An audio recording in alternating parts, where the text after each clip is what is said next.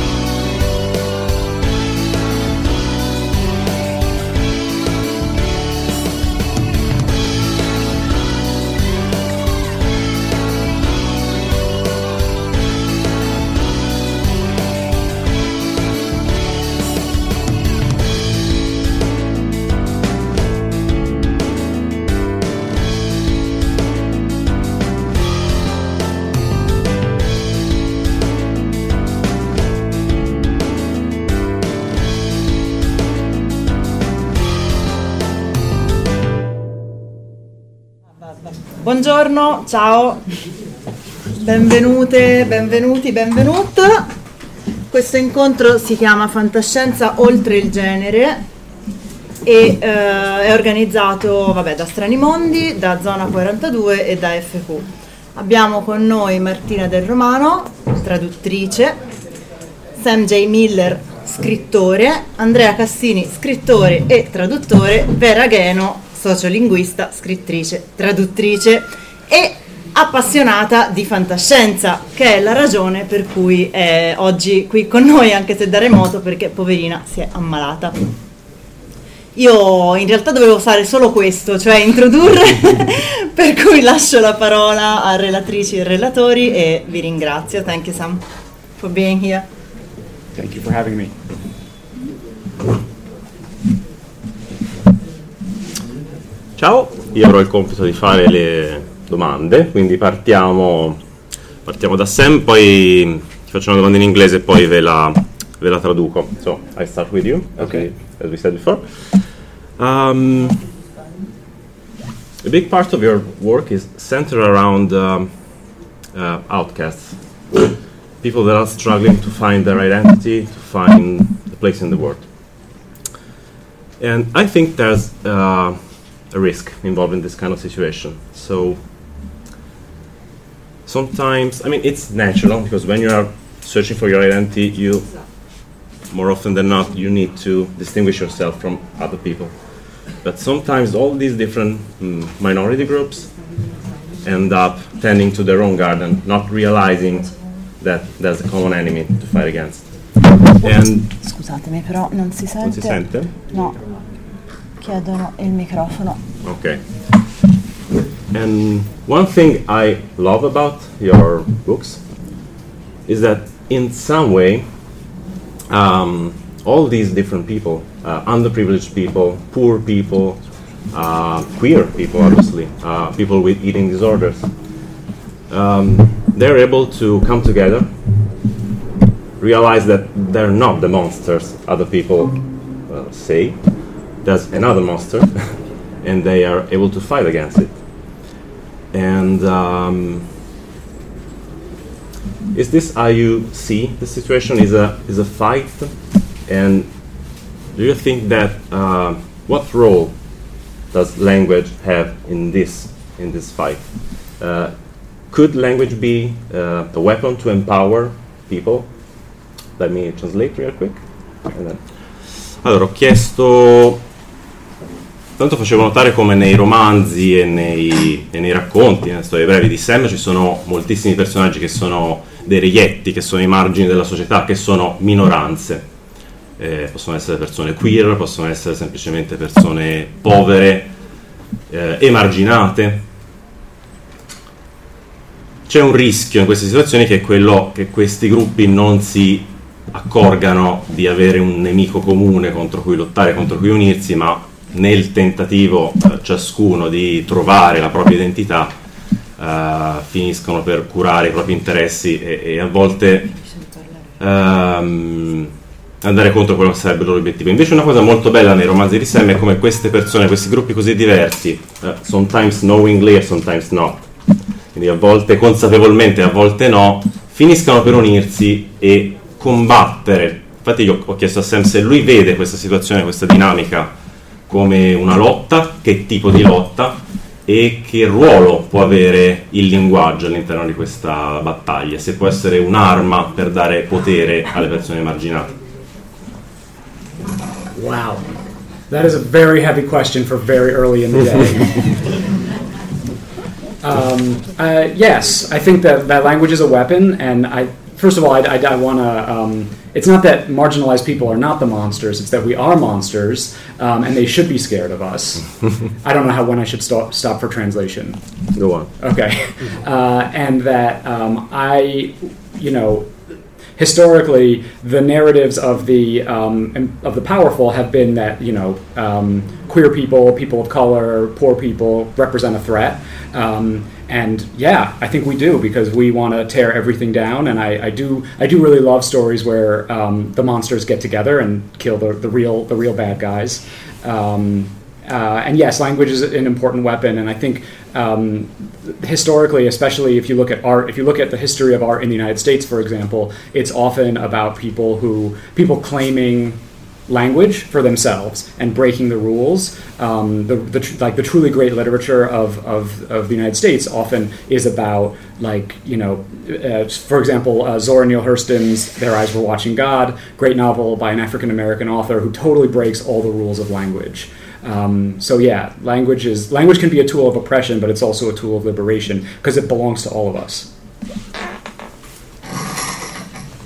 Sam ha detto che mm, sì, gli oppressi vengono definiti i mostri, gli irregolari, da chi ha il potere, e in realtà il modo di utilizzare il linguaggio come un'arma, lo dice, può essere così, è quello anche di incarnarsi in questa idea di mostri, quindi dire sì, siamo effettivamente noi mostri, dovete avere paura di noi, perché possiamo fare questo, perché possiamo unirci e combattere e eh, Sam dice proprio che piacciono molto, quindi sia da scrittore che da, che da lettore, da fruitore, le storie dove questi mostri, queste persone etichettate come mostri dalla società, si eh, uniscono e trovano quindi proprio in questa loro eh, identità decisa in negativo dai potenti il loro punto di unione, il loro punto di contatto.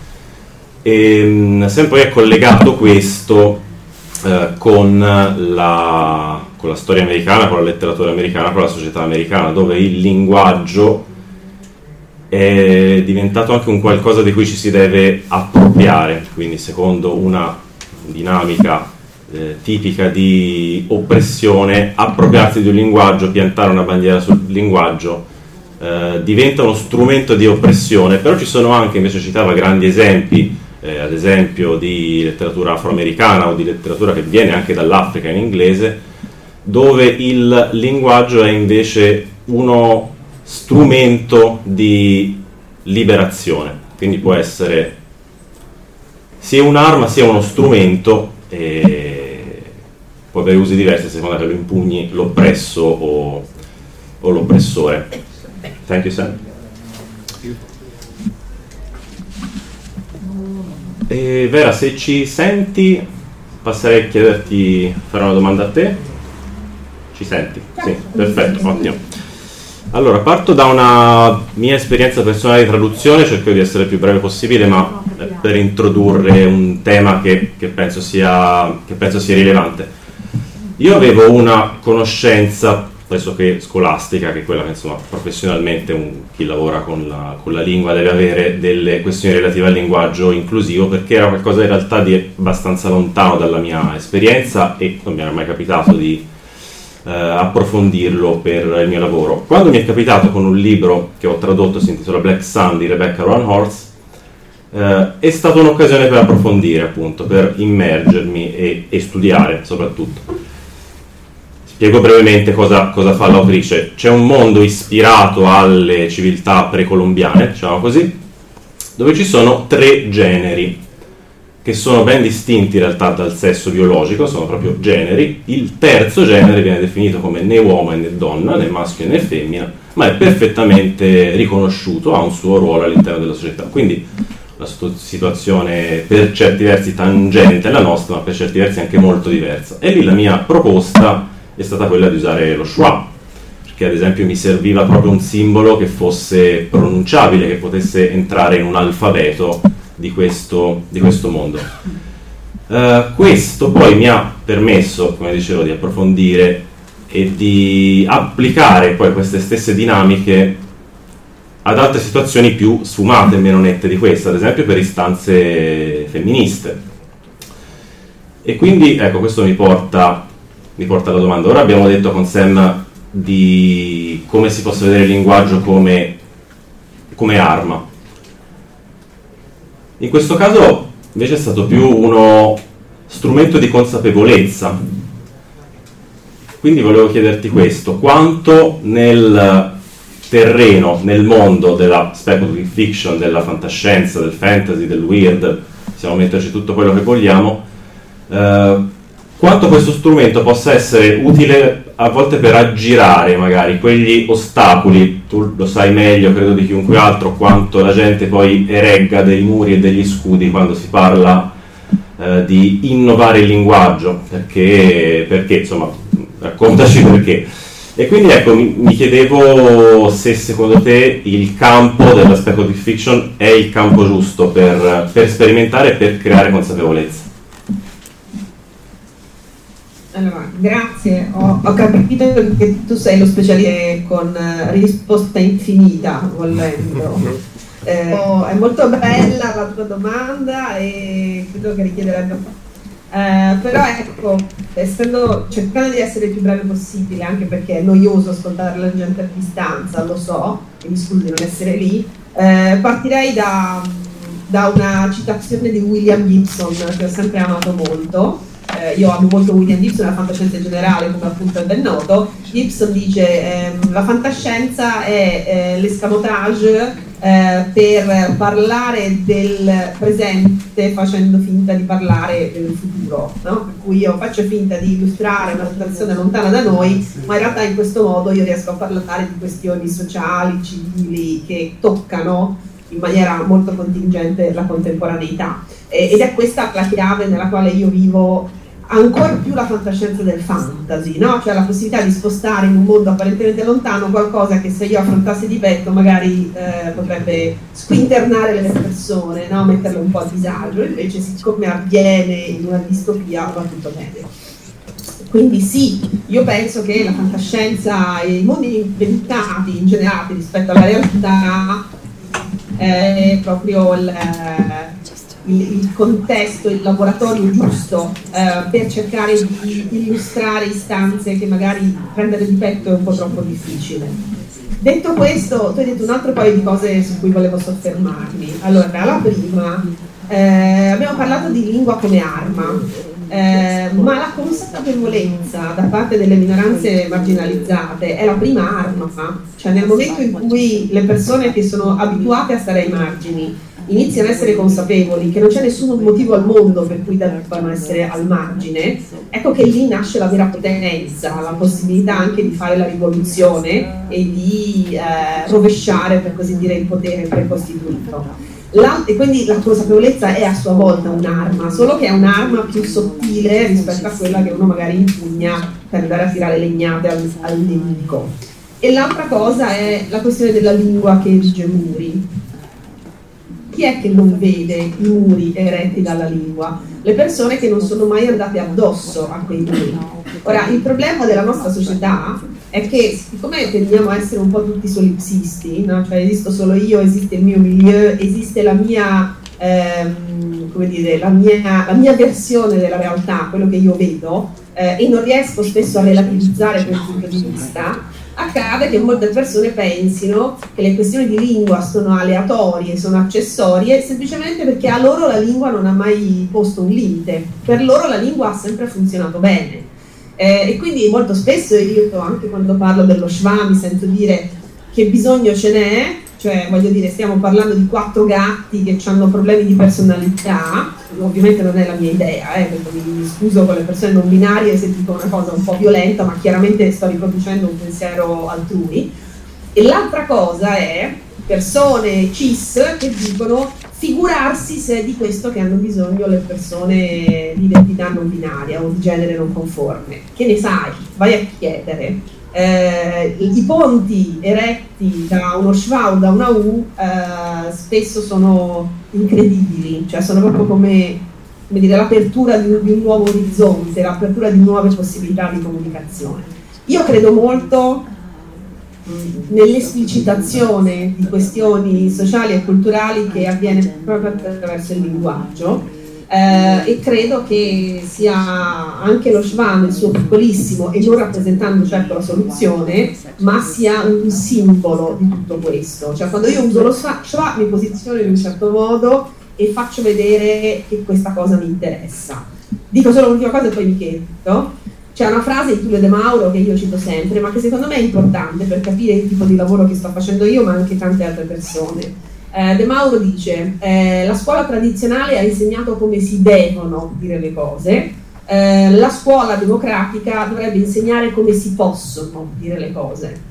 E quindi credo che chi mh, lavora su più lingue, come per esempio chi ha la fortuna di tradurre o chi scrive e quindi ha la fortuna di poter creare interi mondi con le parole, dovrebbe proprio suggere, eh, succhiare fino in fondo questo precetto del come si possono dire le cose, non in maniera impositiva, ma sempre nella maniera dell'aprire ancora di più il potenziale linguistico che aiuta a aprire il potenziale cognitivo degli esseri umani.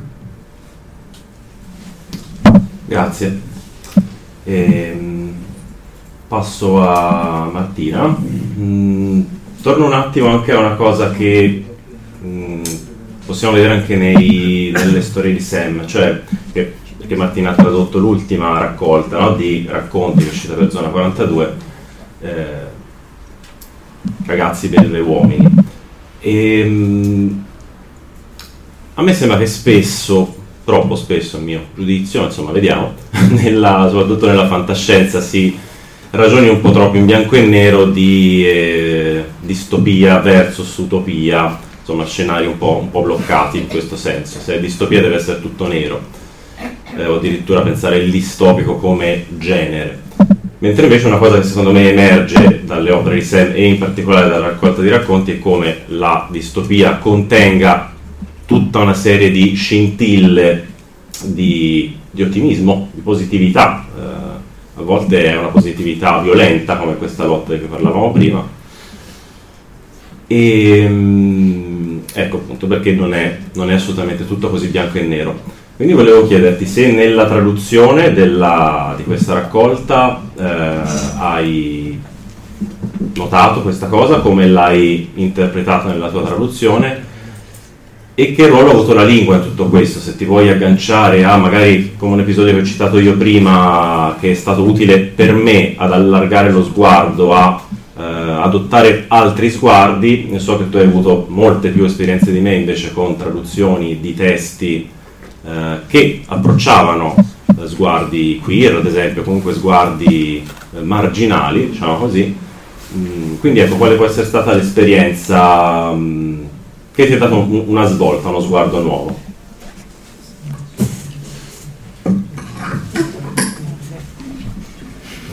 Un po' incastrati. Grazie per la domanda. Eh, allora, mh, mm, parto dalla prima questione che hai menzionato sulla, sulla distopia. Eh, in realtà diciamo anche ieri con, con, Sam, cioè diceva proprio Sam, ehm, eh, del, del trovare momenti di gioia e di speranza nello sconforto. Uh, ed è, credo che sia um, proprio questo un po' il, l'approccio suo, ma anche um, quello che potrebbe essere un, un nuovo approccio alla distopia eh, come genere, eh, perché ce ne sono talmente tanti al momento, credo che il mercato sia saturo di distopie e ci sono state mh, affrontate nel modo, in tutti i modi possibili forse, eh, e, e, però molto spesso eh, è, è, vero che c'è molto questa, ehm, questa mm, manicheizzazione, questo rendere eh, o tutta una cosa tutta nera o tutta bianca, insomma, mm, ma eh, poi in realtà secondo me le situazioni narrativamente più interessanti stanno nel grigio molto spesso e, ehm, e infatti i personaggi spesso più interessanti sono proprio quelli che hanno perché il conflitto interiore è quello da cui poi parte no? la maggior parte della letteratura quindi, e, ehm, quindi se, credo che l'approccio in design in questi racconti ma anche nella città dell'orca è proprio questo. E, ehm, e eh, diciamo nella traduzione io mh, mm, mi sono un po' limitata in realtà a fare a seguire già la sua guida, quindi eh, è vero che questi racconti in particolare, perché poi la città dell'orca l'ha tradotto Chiara Reali, quindi eh, non posso parlare per quella traduzione lì, um, però um, in questi racconti comunque uh, le parole, il linguaggio sono molto importanti, perché come abbiamo già detto finora è politico, il linguaggio è politico, è una, una scelta politica e fa parte, può far parte di una lotta politica, oppure no eh, però è sempre politico, eh, anche se noi non ce ne rendiamo conto, credo, e, ehm, anche inconsapevolmente. Quindi, come diceva anche Vera, la consapevolezza diciamo, già aiuta perché ti in, insegna a capire effettivamente come, cioè che cosa stai dicendo magari nelle tue parole, no? Perché magari non ti rendi conto. Ehm, e, e Sam in quanto autore, ma anche in quanto attivista, eh, sa conosce il contenuto delle parole, anche quello magari non detto, e, ehm, e, quello da tenere in considerazione nella traduzione è fondamentale, direi, no? Mm, cioè tra- la persona che traduce non si trova solo a tradurre delle parole o delle frasi, ma traduce tutto il contesto che c'è in quelle parole, in quelle frasi, quindi spesso bisogna effettivamente farsi delle domande e chiedersi se questa parola ha senso usata in questo modo, se questa parola ha senso usata in questo modo nel 2022, perché comunque anche a proposito di tradurre um, linguaggi di comunità marginali, uh, proprio in questo momento la conversazione in, in, Italia è specialmente molto viva e uh, è un linguaggio in continuo cambiamento, uh, quindi magari quello che funziona in questo, non so, 5 anni fa, ora magari non stona un pochino, stride un pochino, no? Quindi ehm, è, vero, è un linguaggio in continuo cambiamento e bisogna, bisogna stare al passo, quindi mhm. è sicuramente, sono tante cose da tenere in considerazione, quindi c'è, c'è stato questo lavoro insieme a tutta la parte più letteraria no? del, del, suono e, e, e, quello che dicevamo un po' anche ieri. Um, quindi sì, insomma, questa è un po' credo la mia risposta mhm. eh, riguardo alla prima domanda che facevi.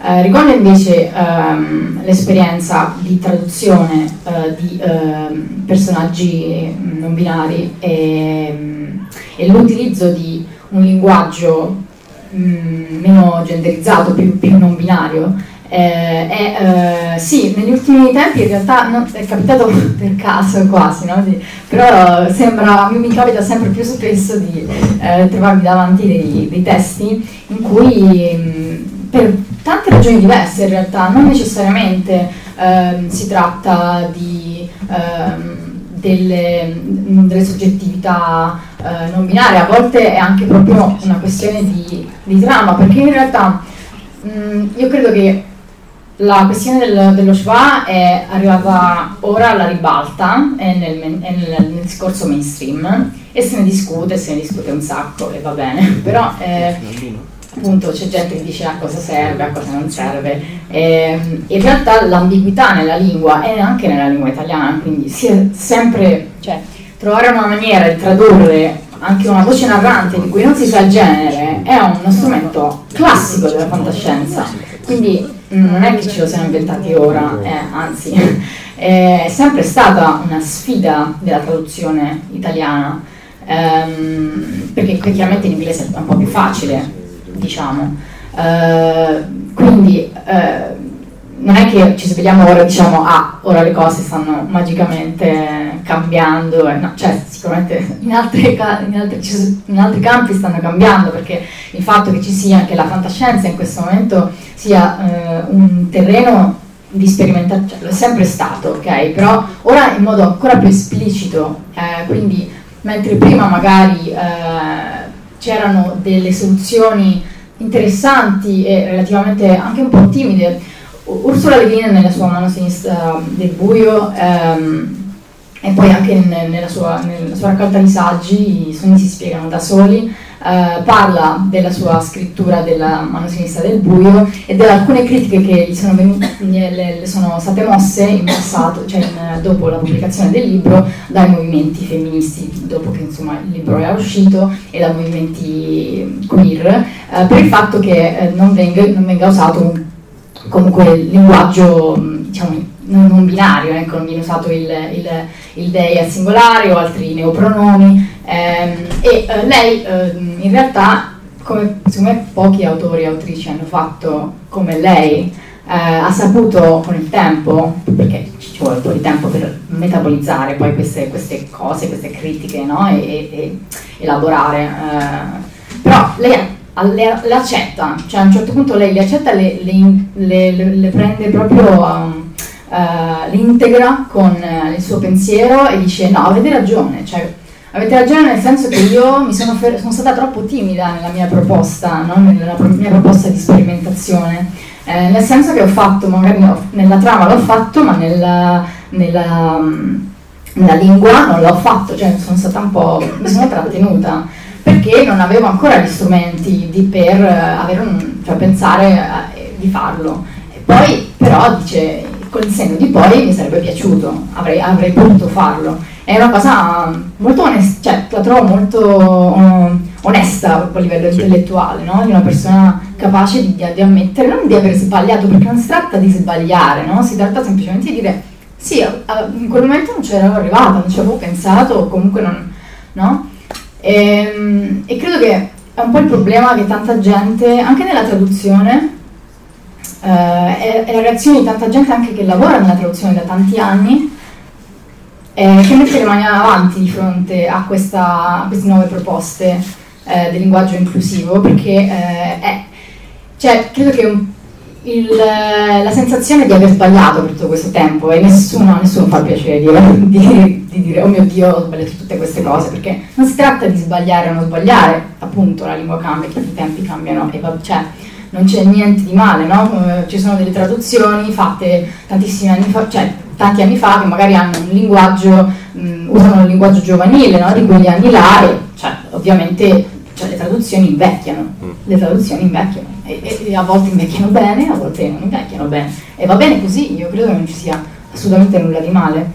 E, ehm, quindi credo ci sia un po' una, uh, una um, come dire, un modo di stare sulla difensiva, no? una reazione di difesa riguardo, quindi se voi, se voi del linguaggio inclusivo avete ragione, allora vuol dire che io tutti i libri che ho tradotto nella mia carriera ho sbagliato. No, eh, non è assolutamente così, anzi, um, io credo che appunto non, non, non, si fa del male a, a nessuno a, ad aggiungere, no? non, non, si toglie niente, non viene male, non viene meno niente a, a altre persone se si aggiunge un'altra opzione per eh, uno spazio, no? perché poi la lingua è uno spazio, è, è, uno spazio di resistenza ed è uno spazio che, mm, come diceva anche Sam, le persone ehm, hanno iniziato a lottare per riprendersi e, mm, e, credo che questo debba riflettersi anche nella nostra lingua, no? perché comunque eh,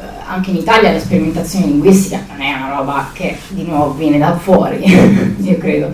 Uh, in questo caso magari uh, si è preso spunto su determinate, determinate mh, istanze, cioè che sono arrivate prima magari da un'altra parte, sono emerse prima da un'altra parte e quindi c'è questa sensazione di aver portato delle problematiche che non ci riguardano in qualche, in qualche modo, ma non è così perché mh, le persone, in questo caso se parliamo di persone non binarie, esistono ovunque ovviamente, e, e specialmente nella fantascienza, le, pers- le, persone anche gli esseri, vai, penso, no? senza genere. Quindi eh, diciamo che prima magari era metaforico, era più, era più vago, era più eh, un sottotesto, eh, eh invece ora non, non l'è più e, e credo che, come dire, mostri cioè mostri veri e propri e quelli che prima le persone che prima venivano considerate mostruose possono convivere Sì.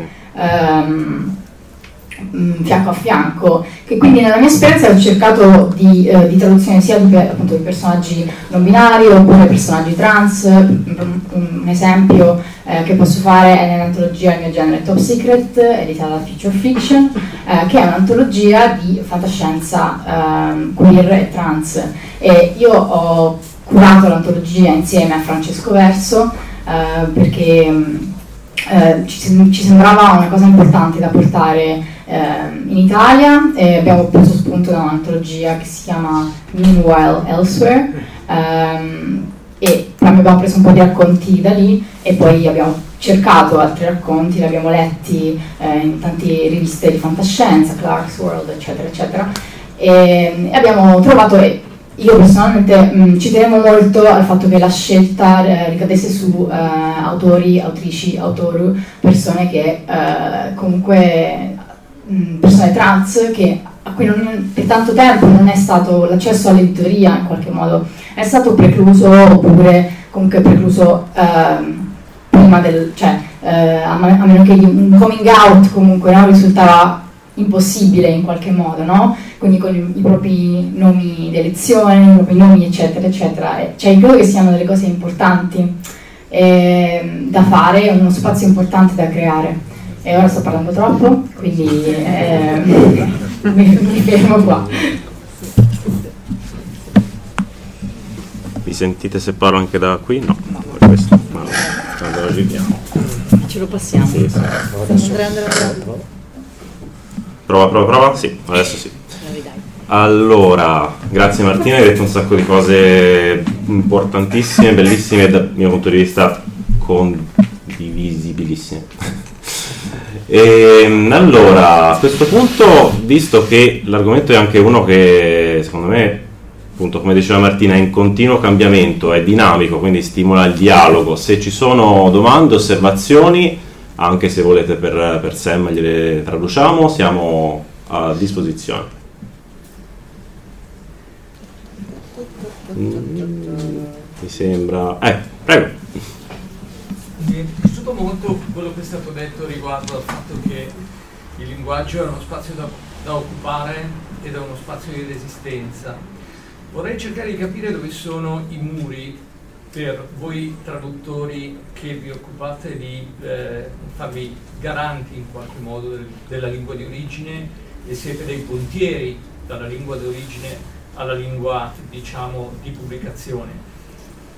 Eh, trovate delle differenze eh, tra il testo originale e quelle che sono le difficoltà di far accettare da un editore o comunque dal mercato di sbocco questo, questo, questo spazio che cercate di occupare con il linguaggio inclusivo? Do- cioè vorrei capire do- dove sono questi muri, ecco. Sono sul ponte, sono eh, sulla rampa d'accesso o sono sulla rampa di discesa? Puoi rispondere tu Andrea o Vera o... Forse vera, Forse è vero. vera. Marco. Mhm. Hai sentito? Bene? Sì, sì, certo che ho sentito, sì, sì, no, e vedevo anche Martina pogare, quindi immagino, no, no, immagino che anche voi abbiate cose, cose da dire. Eh, per quanto mi riguarda, eh, in realtà i muri sono ovunque, potrei quasi dire che ehm, spesso si tratta di chiodi anti, antipneumatico seminati un po' su tutto il ponte, ecco, sulla rampa, sul ponte stesso, in discesa, dipende. Eh, il primo grosso scoglio è il traduttore stesso, o la traduttrice o, o il traduttore, che potrebbe essere una bravissima, un bravissimo professionista, ma non avere nessun tipo di ehm, specifica sensibilità, ad esempio, nei confronti delle questioni di genere. Cioè, eh, io, io penso di avere un'enorme fortuna che è quello di essere una sociolinguista e di essere anche una traduttrice e peraltro di tradurre da una lingua genderless come l'ungherese, il che pone tutta una serie di problematiche aggiuntive, dei- anche se tendenzialmente i miei autori sono morti e non hanno parlato di questioni di genere perché sono tutti roba vecchia, eh, ma ciò non toglie che a volte la questione si possa sollevare. Insomma, questo mi costringe diciamo, a, fare, a pensare. Quindi un problema è il traduttore. Il secondo grosso problema chiaramente è il contesto in cui si traduce, perché eh, non tutti gli editori, anzi direi la stragrande maggioranza degli editori ha una grande paura che è quella di non venire compresi dai lettori. Eh, credo che sia una problematica comune tra i traduttori quella che spesso la nostra esuberanza viene castrata perché la gente non capirebbe. E invece proprio, cioè io vorrei, qui inserisco un micro aneddoto, Silvia Costantino di FQ lo sa, tutta la eh, riflessione sullo schwa eh, nasce in Italia, eh, diciamo in ambito editoriale, proprio da un problema di traduzione, perché eh, Silvia Costantino e Francesco Quattraro, appunto i due eh, editix editor di FQ, stavano stavano facendo tradurre a Eloisa del Giudice eh, Femminismo in Comune di Marzia Tiburi, che è scritto in portoghese, lei è brasiliana, e lei a un certo punto, Tiburi usa, mh, parla di questo femminismo para todas, todes e todos, eh? E quindi per tutte, tutti, e poi c'è questa terza forma che è questo todes, eh, questo plurale in e inclusivo, fra virgolette, che c'è sia in spagnolo sia in portoghese. Siccome in, in contemporanea io stavo facendo le mie superca- prime supercazzole sullo Shba, le due cose si sono unite, eh, spero che riconosciate la citazione, eh, siete sufficientemente vecchi se riconoscete la citazione. Comunque, eh, la, la, soluzione adottata alla fine è stata di tradurre in femminismo per tutte, tutte e tutti. No? E lì è, stato, eh, è stata la casa editrice che si è eh, sobbarcata, diciamo così, si è presa il rischio di inserire questa cosa sperimentale, ma del resto la sperimentazione era già nel testo originario. Quello che invece spesso succede anche in opere che poi hanno grandissimo successo in Italia è che la parte sperimentale viene bellamente cauterizzata perché no, l'idea è la gente non capirebbe, quindi anche quella è una forma di chiodo eh, diciamo disseminato sul ponte. Eh, io parto sempre dal presupposto che il lettore se vuole capire capisce, quindi tendo a non fare l'omogeneizzato della traduzione, però soprattutto da molte lingue minori è esattamente quello che viene fatto, tanto la gente non capisce quindi facciamogli il premasticato, ovviamente non concordo con questo. Can I, sorry, can Sì, I? assolutamente, vai. I just want to share a perspective from Aspetta, devi accendere. You have to turn it Ah, on. sorry. I just want to share a perspective from English um, because English, in many ways, is not a gendered language, right? We say "and justice for all." We don't need to say "justicia para todas, todos y todes." Um, but even though it's not gendered, it's still a huge fight in America and in England and in every English-speaking country because there's still tons of people who are very opposed to the idea of there being more than like there being something beyond the gender binary. So even though we have it easy in many ways, translators have it easy. Um, it's still a huge fight. So don't think we have it good. Uh, don't think we've solved our problems. We still have a lot of problems and a huge amount of people who are very resistant. I mean, the fundamental problem is that many, many people are still aggressively against the idea of gender being more complicated than what they learned when they were, you know, five years old. Sì, Sam ha detto che, visto che si parlava di linguaggi eh, più o meno genderizzati, l'inglese non lo è, ha il neutro, però questo non, non ci deve illudere, non ci deve far credere che sia più facile la, la vita. Sì, magari rende da un certo punto di vista più facile la vita ai traduttori inglesi che traducono da altre lingue in inglese, però in realtà non, eh, il fatto di avere una lingua più neutra non disinnesca tutta la rabbia e l'aggressività che provano certe persone e la ritrosia a riconoscere l'esistenza di altri generi oltre a quei due che gli sono stati insegnati quando avevano 5 anni. Se, posso aggiungere una cosa su questo mi- minima, l'ungherese è esattamente la riprova di questo.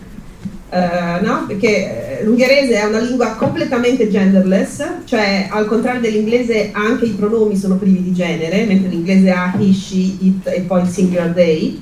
Eh, sappiamo che l'Ungheria è uno dei paesi più omo, bi, lesbo, transfobici d'Europa e forse del mondo, quindi diciamo questo, una lingua genderless non garantisce una mentalità genderless, ma è interessante che in tutte le lingue che dietro hanno una cultura sufficientemente aperta nei confronti del genere si stanno facendo ragionamenti paralleli sulla questione.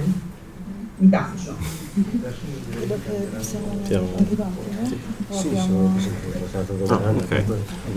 Allora, se c'è qualche altra domanda, velocemente, abbiamo pochi minuti, prego.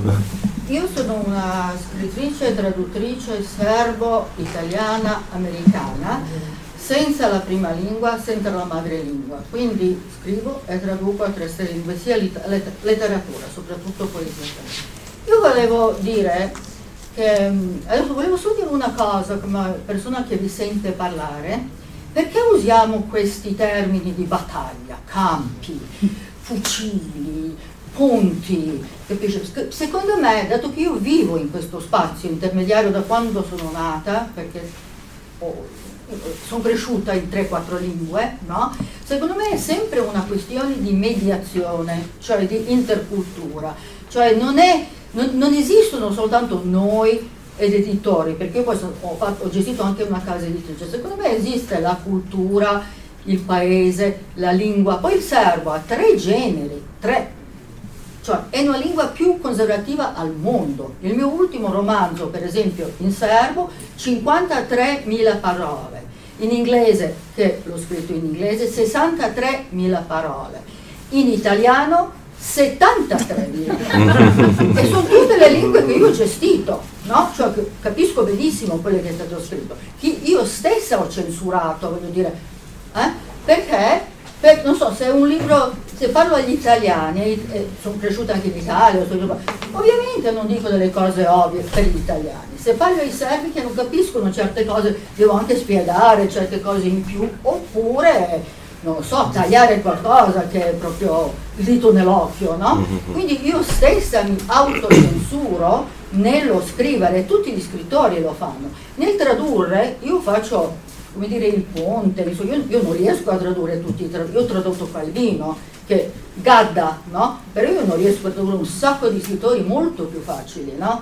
Perché non, non mi arriva, insomma. que- Quindi però quando ti arriva qualcuno e quando lo fai, quando lo vuoi fare, tu una volta è una glossa praticamente, una volta i traduttori firmavano l'opera eh, letteraria, no? Nemmeno gli scrittori. Quindi io vorrei soltanto un po' attuire questa battaglia, cioè come nella medicina, ho vinto, ho battuto il cancro, no, ti sei guarita grazie alla medicina ragazzi, no? Non è che l'hai battuto con la forza della voglia, no? No, no. Questa è la stessa cosa vorrei parlare per, per la lingua, che poi è come un cavallo pazzo, come dice eh, Karen Bliss. Lo cavallo pazzo che corre di fronte a te e tu da scrittrice e cerchi di raggiungerlo, cerchi di capire e di mediare secondo me. Grazie. Se non vi, se non vi spiace aggiungo un piccolo commento io alla, alla cosa perché effettivamente anch'io appunto essendo traduttore eh, concordo con, eh, con proprio l'esordio del tuo discorso, cioè anch'io tendo a vedere, ma proprio anche per carattere personale evidentemente, la, la traduzione come una grande opportunità prima di tutto di dialogo, di diplomazia, di comunicazione, quindi un ponte, eh, un, un arricchimento. Però questo magari fa parte del- dell'esperienza anche che citavo prima, del confrontarmi con traduzioni che magari non avrei immaginato, con testi che non avrei immaginato, mi sono poi anche reso conto che eh, io non mi sono mai sentito eh, sotto attacco, ecco, nel senso che per la mia estrazione sociale non sono mai stato, non mi sono mai sentito emarginato, quindi mi ritengo fortunato. Eh, avvicinandomi a certi testi e a certe realtà ho cominciato a pensare, a credo capire che invece se qualcuno, mh, lo dico perché anche a me suona strano parlare di lingua come un'arma, però credo di poter capire che quando uno si sente sotto attacco e si sente chiamato mostro, come dicevamo prima, eh, sente messa in discussione la sua identità, allora è lì che magari viene fuori questa, questa necessità probabilmente. Non è una necessità felice, ecco, non credo che eh, si sia felici di impugnare la, la lingua come fosse un fucile, però in certi casi si è, credo, costretti a farlo. Ecco, questa può essere la mia, la mia interpretazione derivante da un'esperienza, credo, credo simile alla sua. Io sono femminista hardcore, quindi eh, la, la- lingua delle donne invisibili, tutto, senz'altro è stata come un'arma, però io non vorrei usare questo linguaggio di battaglia e vorrei veramente sentirlo definire un altro modo per questo. Scusatemi, c'era un'ultima domanda ma chiedo di tenerla brevissima perché ci stanno per buttare fuori dalla sala, letteralmente. Era la mia, però credo sia per dire di essere breve. Discorso è inevitabilmente politico, tutto questo discorso. Io sono convinto che qualsiasi opera, si scriva si produca, sia inevitabilmente politica. Uh, però c'è una critica a un certo tipo di sperimentazioni, ma anche semplicemente a un certo tipo di storie. Uh, si sono aperti con queste con nuove istanze che sono, insomma, sono emerse, si sono aperti nuovi fronti sia di pubblico che di interessi di scrittura. Si critica molto spesso che questo sia solo opportunismo, uh, si salta sul mercato nuovo che si è aperto. Ecco, volevo sapere come vi ponete sia come scrittori che produttori ehm, se vi sentite solo trascinati in questo diciamo, nuovo flusso o semplicemente c'è una c'è forse bisogno di una consapevolezza in più per anche non farsi guidare ma provare a dare la verità Vai, tutta tua. Sì. Proverò. Tre minuti. Eh, è una domanda un po' complicata da rispondere in tre minuti. Eh, io mh, in questo, a questo proposito potrei avere una risposta un po' provocatoria, eh, che è, ve- è vero, cioè come, come, dici anche tu, è vero che potrebbe essere, eh, che sicuramente eh, ci sono degli spazi di opportunismo, ehm, però anche chi se ne frega, cioè nel, nel senso Ehm, tanto viviamo nel capitalismo, cioè tutto viene, ci viene succhiato, come dire, quello che può essere venduto viene venduto. Ehm, e quindi, non lo so, io credo che ne val- valga la pena lo stesso quello che apporta e per quello che fa, cioè, crea nelle persone che leggono, ma non solo nelle persone che ci si rivedono, no? Ma anche nel ponte che crea, nel, perché la letteratura si basa sull'empatia, no? Quindi creare ehm, delle narrazioni che hanno, mh, vengono da, da, punti di vista diversi è quello che, che, fa avvicinare le persone fra di loro, perché ti crea una, una, un ponte fra un'esperienza, fra la tua esperienza e, e, e l'altra, un'esperienza che magari non è la tua e te la fa capire e qui, è da lì che, che poi nasce tutta la, questione del, del, del, convivere insieme no? in una società. Quindi sì, questa è la mia risposta. Sono riuscita a tenere la brava.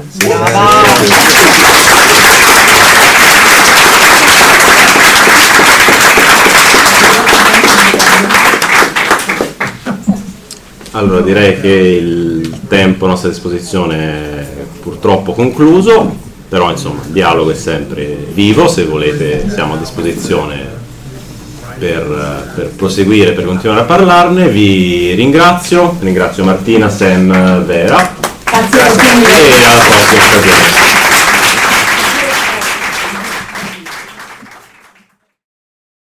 Fantascientificast, podcast di fantascienza e cronache dalla galassia, è un podcast originale Latitudine Zero, da un'idea di Paolo Bianchi e Omar Serafini con il contributo cibernetico del Cylon Prof Massimo De Santo, realizzato da Latitudine Zero Median Fabric. Showrunner Omar Serafini. Sound design Fabio Marchionni e Julian Ziegler. Post produzione Gismar Bum. Creative producer Annalise Haas e Valentina Folkov. Coordinamento e promozione Verusca Sabucco. La voce di Val 9000 è di Valeria Barbera. Potete seguirci ed interagire con noi sul nostro sito fantascientificast.com, sul profilo Instagram Fantascientificast, sul canale Telegram Fantascientificast e sulla nostra community Telegram t.me slash fsc community oppure scrivendoci all'indirizzo email redazione chiocciolafantascientificast.com. Tutti gli episodi sono disponibili gratuitamente sul nostro sito e su tutti i principali servizi di streaming on demand. Se volete sostenere il nostro progetto offrendoci una birra rumulana o un gotto esplosivo pangalattico, troverete tutte le informazioni e modalità nell'apposita sezione del nostro sito. Il podcast non intende infrangere alcun copyright, i cui diritti appartengono ai rispettivi detentori. Nessun byte e nessun tribolo sono stati maltrattati durante la produzione di questo podcast. Val 9000 e l'equipaggio di Fantascientificast vi augurano lunga vita e prosperità e vi danno appuntamento al prossimo episodio lungo la rotta di Kessel. E ricordate, la fantascienza finge di guardare dentro il futuro, ma in realtà guarda il riflesso della verità che è davanti a noi.